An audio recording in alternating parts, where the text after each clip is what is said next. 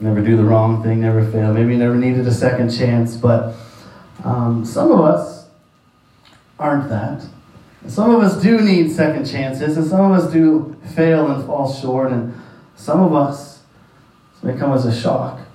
Some of us may not be perfect. I know. There was a man in the Bible. There's a few men in the Bible. There's a lot of men in the Bible. Um, but there's one guy who was in need of a second chance, and we just came through the story of Easter, but we're going to um, backtrack a little bit right before that. And we're going to pick up a story. Um, Jesus has already got, done the triumphal entry. He's wept over Jerusalem. He's cleaned out the temple. He's told some parables. And uh, the Last Supper, he's had the Last Supper or the First Communion, or uh, depends on how you want to look at it.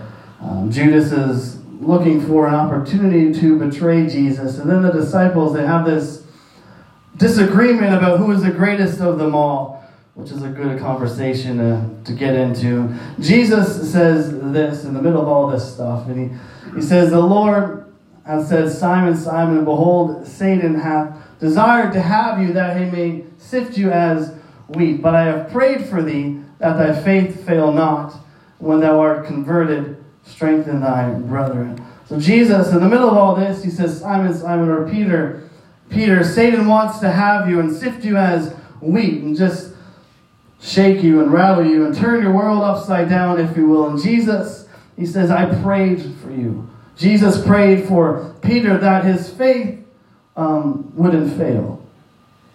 And that he was, when he was converted, after all this was over, he would strengthen his brothers. We can spend a long time there if you want, but Jesus knew that the enemy wanted Peter. He said he knew that the enemy wanted to destroy Peter. And instead of saying, oh, well, that's too bad, let's let Peter fight it out with the, the devil, let's see who wins. And instead of blaming Peter and saying, you know, well, he should have fought harder, or, well, you brought this on yourself, Peter, it's your own fault, and whatever, Jesus prayed for him that his faith wouldn't fail. And there are things and there are times in our lives that we go through, and there's stuff that we go through, and trials we go through, and times where it feels like we're being sifted as wheat, and everything's kind of being taken out and shaken around. And what we don't need at that time is someone to say, Well, you deserved it. You brought it on yourself, you big dummy. Well, maybe we did, maybe we didn't. But I don't need you to point that out. It's a little late for that now. I'm already in the middle of the, the sifting. And what we do need at that moment is someone to be praying for us. Not that the sifting would stop. Jesus didn't say, I pray that he doesn't do that. Not that the trial would be over, but that our faith wouldn't fail. So we're going to see Peter go through here. We're going to go through his story. And Peter's going to face some things he's never faced before. And he's going to fail. And he's going to fall. But his faith is what needs to stay strong. The new uh, Living translates the word converted that Jesus said as, as repented. The Greek word um, is epistrio. Epistrifo. There we go. I'm not good at this. But it means to, to turn back, to return.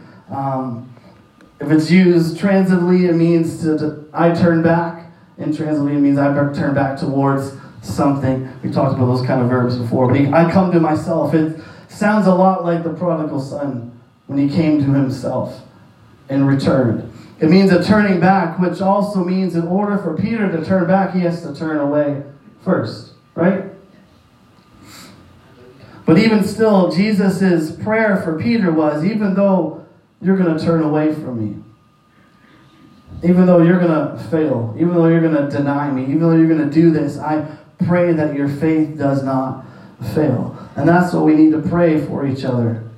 Uh, their faith wouldn't fail, that they'd carry on. But Peter, being Peter, if you read the Gospels, you see that Peter is very outspoken, he's very opinionated, he doesn't often think before he says something, he just rushes into things. And Peter, being who he is, he disagrees with Jesus, which isn't a wise thing. But he said unto him, Lord, I am ready to go with thee both into prison and to death. Jesus says you're going to be sifted and all this stuff's going to happen. He's, I'm going to go with you wherever you go. Jesus says this is going to happen. My faith, you know, I'm not going to go through all this stuff. I'm going to, wherever you go, I will follow you. I will go with you. If you go to prison, I'm going to prison. If you, if you get killed, I, I want to be killed right beside you. Whatever it is that's going to happen, whatever it is that you're going to do, I'm going to go with you. He argues with Jesus. And Jesus says, I tell thee, Peter, the, the cock shall not crow this day before thou shalt thrice deny that thou knowest me. And Jesus says, No, Peter, before the rooster crows, before the morning comes, you're going to deny me three times. This night, this day, this, before the next day, you're going to deny me three times. And that's an old punch in the gut, if you will, for, for Pete. He's, a, he's been a leader.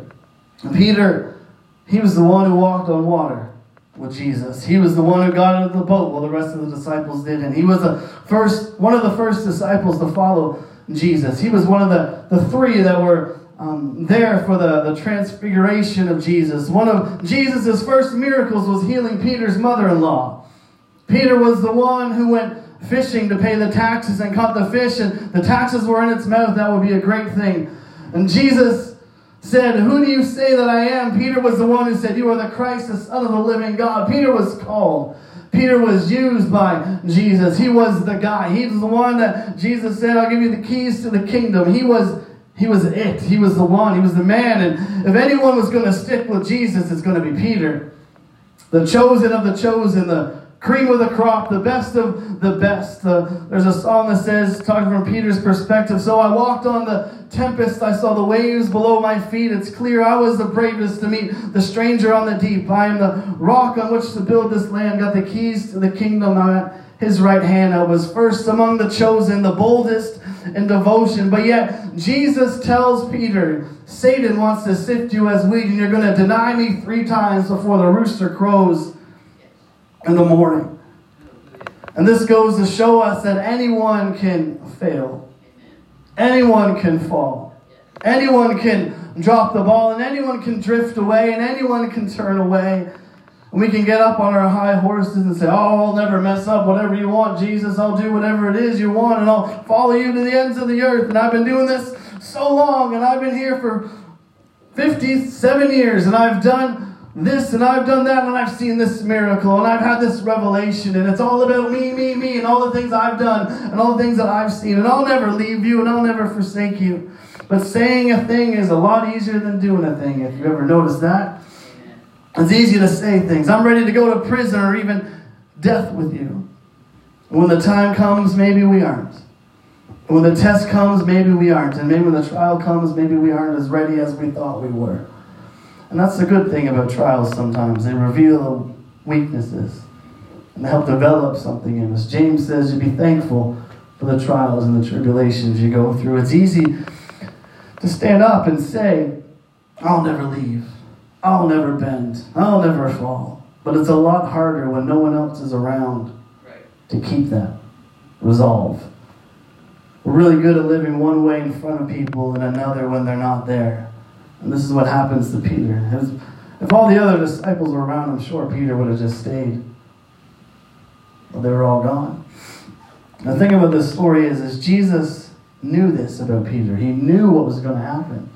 Jesus knew Peter's heart and he knew what Peter was going to do, and he uh, knows us better than we know ourselves. So when he tells us something, we should probably listen instead of argue with him. But Peter thought that he knew. Peter thought that he knew what he was really like, but only Jesus did. And I'm sure the rest of the disciples probably would have agreed with Peter. Yeah, if anyone's going to be loyal, it's this guy. We just do what Peter does. We follow Peter. He's a he's the first one to do the things. If anyone's going to follow Jesus and something happens, it's going to be Peter. He's always stepping out. He walked on water, and we did, and Jesus knew that he was going to fail. P- Jesus knew that Peter would fall, and so he prayed that his faith would not, and this is the key. This is what will carry us through, uh, through our failures, through our fallings, our shortcomings, sin. We may fail, but our faith must never fail.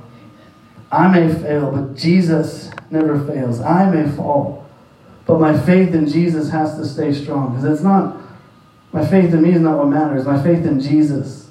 And if it does, then I will get through this and I will come out stronger, even though I might fail, even though I might fall, even though I may deny Him and mess up and drop the ball. If I keep my faith in Him, I'm going to come out stronger than I went in. Peter thought he was strong, and Peter thought he was brave, and knew he thought he was loyal, and Jesus let him go through this trial to not to prove him wrong, but to teach him and to show him to remove some things from Peter's life to make him stronger. Because you learn a lot more by failing than you do by not. Amen. Everything just works out for you. You don't know anything. Everything you do just works out fine. You're not learning anything. You're just, I don't know one of those people. That's not me. I know all kinds of ways not to build things, because everything I've built is falling apart. Someday I'll learn how.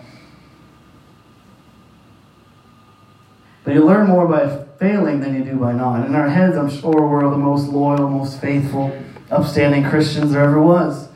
But then something happens and temptation comes, or there's no one there to keep us accountable. No one else will know we find ourselves maybe compromising or sinning or denying Him, Peter comes through this mess stronger than before. We're going to fast forward to verse 54. It says, And they took him and led him and brought him to the high priest's house. And Peter followed afar off. And they took Jesus.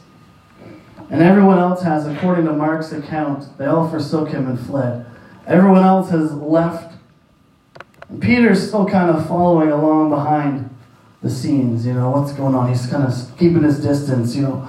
Where are they taking Jesus? What, what are they going to do with him? And Peter, he said, I'm ready to go to prison with you. And so um, he, said, he said that, but a few hours later when Jesus was arrested, did Peter say, Take me too? Put the cuffs on me too. I'm going with them. He didn't. He ran away with the rest of them. Then he kind of creeps around. I said, I said I'd follow him. I am from a distance. I said I'd stick by him. I said I'd follow him, and I'm kind of kind of keeping my word. You know, he's got that part down, I guess. But it's late and it's the middle of the night. It's the early morning. Peter's tired. If you ever stayed up all night, you know what that's like. You have children, you know. Peter's tired. His emotions are no doubt all over the place. Peter, we see through his story, he's kind of an emotional guy, blurts stuff out whips out a sword. He's kind of just reactionary and he's tired and he's confused and he's drained and he's worn out. That's not a good combination for decision making. Verse 55 says, When they had kindled a fire in the midst of the hall where they sat down together, Peter sat down among them. And so the servants, the people, gather around, they light a fire in the hall or the courtyard because it's cold, it's, it's night, it's dark, and they've taken Jesus to the house where the high priest, and there's a fire going outside, and some servants are probably around, and some locals looking for gossip because it's not every night someone gets drugged to the high priest's house in the middle of the night, and, and so they're they're all around the fire keeping warm. And Peter, he's cold, he's tired, confused, he's worn out, and he comes and he sits down with them to, to keep warm. And he wants to be close to Jesus. He's still trying to hold on to that promise he made. I don't know if you've ever done that. God I'll do this, so, or God will never do this again, and you find yourself doing part of it, and you're like, well, I didn't do all the things, so so I'm still okay. We'll just kind of convince ourselves that we haven't gone all the way, and, and you know, we we can use gossiping as an example because it's something we all love to talk about. but it's wrong, and for some reason we'll pretend it isn't. If I use something else, we'll be like, oh, I don't do that thing, so I'm fine with everybody. But you can say, like, God, God I'm not going to gossip anymore. And, and you find yourself over at so and so's house, you know the person that likes to start the stories and spread the things. You'll be over to their house or some others, and you might not partake. You may not say anything, but you'll you'll you'll be listening. Well, you know, I shouldn't be here. I shouldn't be. I should stop this. I should speak up. I shouldn't be taking part of this, but I'm not the one doing it, and so I'm still fine. And even though listening to it isn't any better than spreading it, because it doesn't spread, no one's listening. I haven't quite done the thing that I said I would do, and I'm, but I'm, I'm still holding on. That's kind of where Peter was. Not that he was gossiping, but he was still he had left Jesus, he had abandoned him, but he was still trying to follow and trying to keep his word that he said he would. He was just holding on by a little bit. And then he sinned. You can look at that like that. I only went so far, and so it's okay. There's a line I haven't crossed yet. Maybe I'm flirting with it. And I think that's, that's kind of where Peter was. He was trying to hold on to his promise to Jesus, where he said, I'll never leave. I'm going to go with you. And maybe he ran away, but he was falling from a distance. He hadn't completely abandoned him. He could still see Jesus. He still knew where Jesus was. And so, technically, to him, I'd imagine he was still okay. But if you've ever lived in that space, you know that it isn't okay. There's a feeling that comes over you, there's an uneasiness. We call it conviction, and you know that you shouldn't be there in that situation, but there you are. And this is where it starts falling apart for Peter.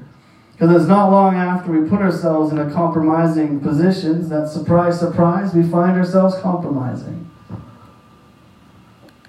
Where are we at here? Verse 56. But a certain maid beheld him as he sat by the fire and earnestly looked upon him and said, This man was also with him. And he denied him, saying, Woman, I know him not. And Peter, he's tired. It's been a long day. It's been a crazy turn of events. They were just having Passover together, and now Jesus is gone. He's been arrested. Judas betrayed him. All this stuff's happened. He's emotionally, I imagine, emotionally drained, and he's tired. Jesus has been taken. He's trying to see what's going on. He's trying to keep warm. He's confused, and this maid looks at him and says, Hey, this guy was with Jesus. Now I imagine Peter's probably thrown off here. He's just trying to keep warm and mind his own business, you know, leave me alone. And, and so he says, Woman, you're wrong. I don't know him. Denies him once. And Jesus' words don't seem to come back and ring in his ears yet. And it seems so long ago. So many things have happened between then and now. And it should have been a warning to him. You know, maybe I should, maybe I better get out of here because I'm starting to slip here. And I'm going to I'm going to keep denying him if I stay here, but he doesn't. And verse 58, a little after a little while, another saw him and said, Thou art also of them. And Peter said, Man, I am not. This time a man comes up and says, You're one of them. He's like, Dude, I'm not. Twice denied. In verse 59, but in the space of one hour after, another confidently affirmed, saying, Of a truth, this fellow also was with him, for he is a Galilean. So an hour goes by. Jesus is still in there being tried with the high priest, and Peter is still outside waiting, still trying to hold on to his promise that he made to Jesus, still trying his best to live for him like he said he would. Someone else comes up and says, For sure, this buddy was with him. He's a Galilean. He's not from here. There's no reason why he would be here right now in the middle of the night if he wasn't with Jesus. In those days, people didn't move around a lot. They lived in one local um, locale for their whole life, for the most part, one city or town or area. And so accents were very much localized. You could tell what where someone was from by how they spoke. Um, it's what happens if you get, you know, say a group of people, I don't know, stick them on an island off the coast of Labrador, and let them speak amongst themselves for a few generations. Or you stick them in Cape Breton Or the valley, some of you guys, I don't know. you start talking different, these different slang develops, different accents develop. You can, uh, in the United Kingdom, you can tell where someone lives, what city they're from by their accent. You know, um, we were in France. The pastor there in, in Milan, just outside Paris, they were. Um, he told us when they started the church, they were struggling to win anyone, but then they got a a family from the, the Congo. And what they did, they just went through a phone book and they're like, that person's from Congo, that person's from the Congo. But just by the last name, they could tell. They could tell what tribe they were from and all this stuff. And they just started inviting them and bringing them, and the whole church just took off from there. And you can tell, you know, where a person is from based on their accent sometimes, or their name, or sometimes what they wear, whatever, you can tell. And so they they can tell Peter is a Galilean by from this stuff. You know, maybe it's his accent, maybe it's his clothes, or uh, whatever it is, how he's carrying himself. They know that he's a Galilean. And they're in Jerusalem now. This isn't the little fishing town of Capernaum where he's from. And so this guy, knowing this, he assumes that Peter is with Jesus because of he's not from here. And Peter says to him, oh, Man, I know not what thou sayest. And immediately while he yet spake, the cock crew. Peter says, I don't know what you're talking about. While they speak, and the rooster crows. Three times denied. Verse 61 The Lord turned and looked upon Peter, and Peter remembered the word of the Lord, and how he said unto him, Before the cock crow, thou shalt deny me three times. And Peter is in a place where Jesus can see him, and he can see Jesus. He's that close to him. And as the rooster crows, Jesus turns. Doesn't say a word. He just turns and he looks at Peter, and everything comes flooding back. The memory of that, that upper room, the conversations, his boasting, his promises, his claims that he made, the words of Jesus. Said, You're going to deny me. Satan wants to sift you as wheat. And Peter, he's just overcome with shame and guilt. He's failed. He's denied Jesus three times after he said he wouldn't, and after he said he'd go to prison, he'd go to death for Jesus. And after he got up in front of the other disciples and he said what he said, and he failed. He couldn't even take the accusation from some servants or random people in the street that said, Oh, you know Jesus. He couldn't even take that. Who did he think he was? He was going to go to prison. He was going to die and all this stuff. He failed. In verse 62, and Peter went out and wept bitterly. And Peter just leaves. He goes and he doesn't bother sticking around anymore. and he doesn't bother pretending. He doesn't warm himself by the fire anymore. He doesn't try to see what's happening in the house anymore, what's going on with Jesus. He leaves and he weeps bitterly. Peter is a broken man. He's failed. Peter, the one who was so strong, the one that everyone looked up to, the leader, the rough, rugged, outspoken Peter, he drops the ball. He fails, he betrays Jesus, he denies he even knew him. Not that he was a disciple, but that he even knew who he was. And his heart is broken. He was so proud. He was so sure that he couldn't fall. He was convinced that he was the most faithful. Peter was shocked and he went out and wept bitterly. And I looked up what the word bitterly means in the original language, and it literally means bitterly. There's no other word. Just bitterly, violently with grief, just bitterly. I don't know if you've ever been there. Jesus, I'll never do this. I'll never leave you. I'll never abandon you. I'll never sin against you, but then you do. You drop it. You drop the ball, you fail, you sin, and you get a chance to witness to someone like Peter did. And you deny you even know him, or you go to this church here. Well, I don't know. Doors open, things happen, and we, we drop the ball, and you're struggling with that one sin, and you make up your mind, you know, that's it, I'm not going to do it anymore, I promise, I'm done with that. 24 hours later, you've done it again. Or maybe you slip in your prayer life and or being as faithful as you were. You never thought you'd see yourself where you are. You've drifted away. There's a bitterness that comes, not bitter as in I hate everyone, but bitter as in the taste. It doesn't sit right. It doesn't feel right. It's an uncomfortable situation. Denying Jesus doesn't sit right. It's wrong. Sinning should make us uncomfortable. It's wrong. But if we fail, our faith must remain strong. Our faith cannot fail. And I'm not saying go ahead and fail. Go out and sin some more. Jesus said don't. But we will. We will fall. We will deny him because we're imperfect human beings. Jesus, or Peter was the disciple of all disciples, and he did. It happens, but our faith cannot fail. What does that mean? Even though I failed, Jesus doesn't.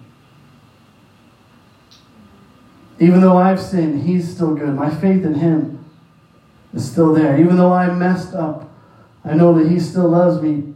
Our faith in Jesus needs to remain no matter what happens in our lives. I failed hundreds of times just this week.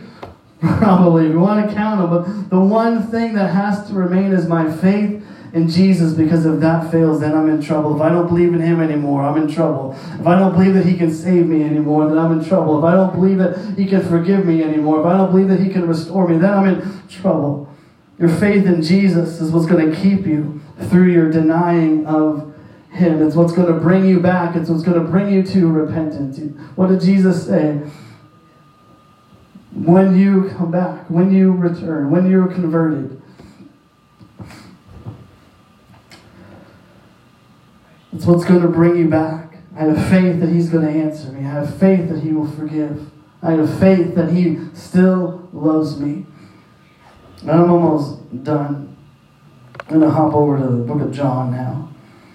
Jesus has been crucified, He's been buried, He's risen. We're past the Easter story now. We're this week, if you will. He showed up to the disciples. And they don't really know what they should be doing. He hasn't really given them any instructions yet. It seems like he's just kind of appearing and disappearing and showing up, and um, sometimes they're all there, sometimes Thomas isn't. Sometimes he's, you know, just kind of, it's not the same, it's a little bit different. He's appeared to them a few times, and then, so the guys, they, they kind of just hang out and do what they, what they know to do after and you know, seeing as many of them were go, well, they were fishermen before they were called, they just go fishing. Like some of you guys would. Or what to do today, let's go fishing. So seven of them are fishing. Peter, Thomas, Nathaniel, James, John, and two others. And they fish all night and they catch no fishes, as the Sunday school song says. And Jesus shows up on the shore. And he calls out to them, says, Children, you catch anything? Well, cast it on the right side and you will. Duh, I shouldn't have thought of that. You know, if you're fishing and somebody yells at you, you're like, don't talk to me. I know how to fish. But they do. They do what he says and they catch 153 fish. And John says, Peter, that's Jesus. And Peter, the one who denied Jesus, the one who'd failed, but his faith didn't, what does he do? He ditches the rest of the disciples. He ditches the fish. He ditches the boat. And he dives off the side of the boat and he swims to the shore to see Jesus. And I love that. Trisha, if you could. They have breakfast because breakfast is good. And then Jesus says, When they had dined, Jesus saith to Simon Peter, Simon, son of Jonas, says, Lovest thou me more than these. And he saith unto him, Yea, Lord, thou knowest that I love thee. And he saith unto him, Feed my lambs. And he saith unto him again the second time, Simon, son of Jonas, lovest thou me? And he saith unto him, Yea, Lord, thou knowest that I love thee. And saith unto him, Feed my sheep. And he saith unto him the third time, Simon, son of Jonas, lovest thou me? And Peter was grieved because he had said unto him the third time, Lovest thou me?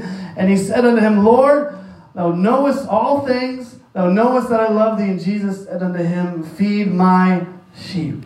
Jesus with Peter. It's Peter and Jesus. He says, Peter, do you love me? Feed my lambs, feed my sheep. Remember, Jesus is the good shepherd. This is the flock he's talking about. Three times Peter denied him. Three times Jesus says, Do you love me? Jesus gives him a chance to make it right and correct his behavior, his failure. This man was also with him. Woman, I know you not. Do you love me? You're one of them, man. I am not. Do you love me?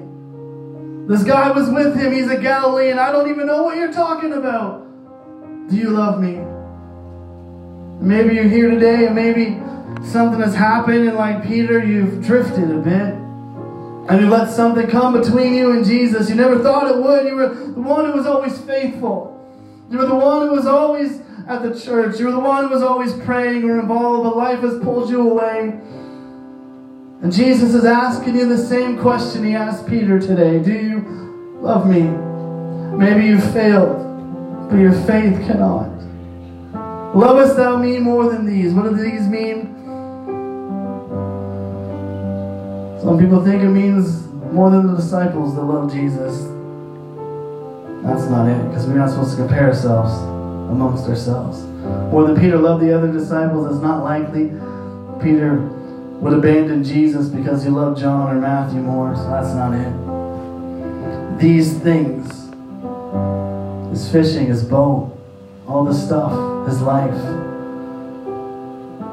That's it. We're supposed to leave everything and follow him. Do you love me more than this stuff? Peter denied Jesus and he went back to his old life, went back to his old stuff. He was a fisherman again. He wasn't a fisher of men anymore, he was a fisher man.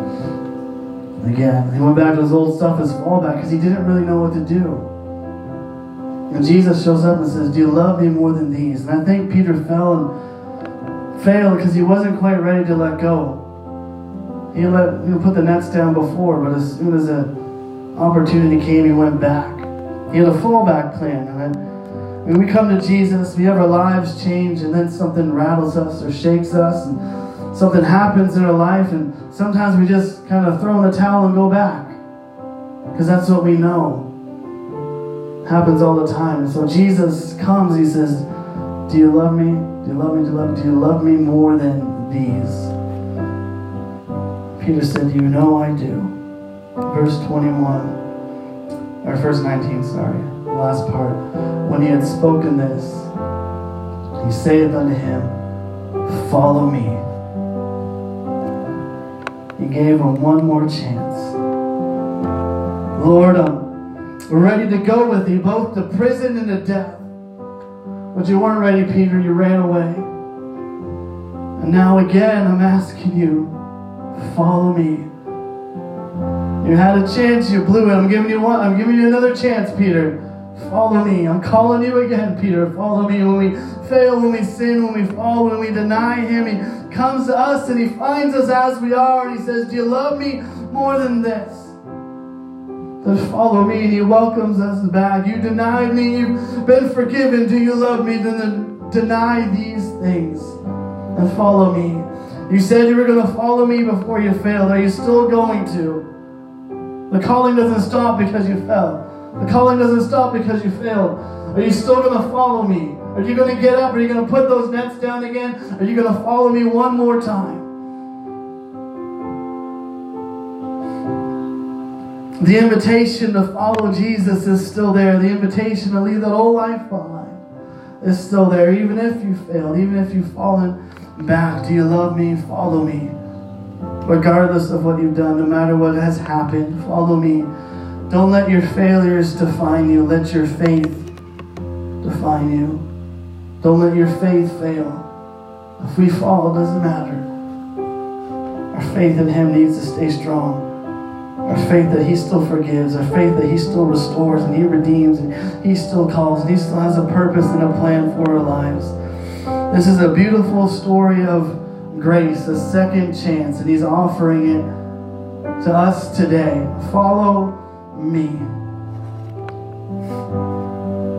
Whenever we have times or messages like this, we open the altar and say, You want to come get right with God?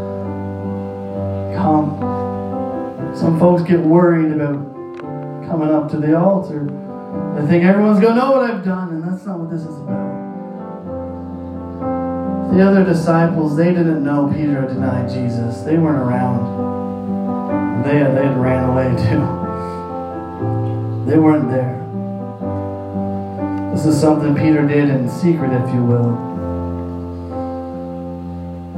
And when Jesus met with him, it was a private personal conversation. He's not about embarrassing anyone. He's not about making you look foolish, calling anyone out.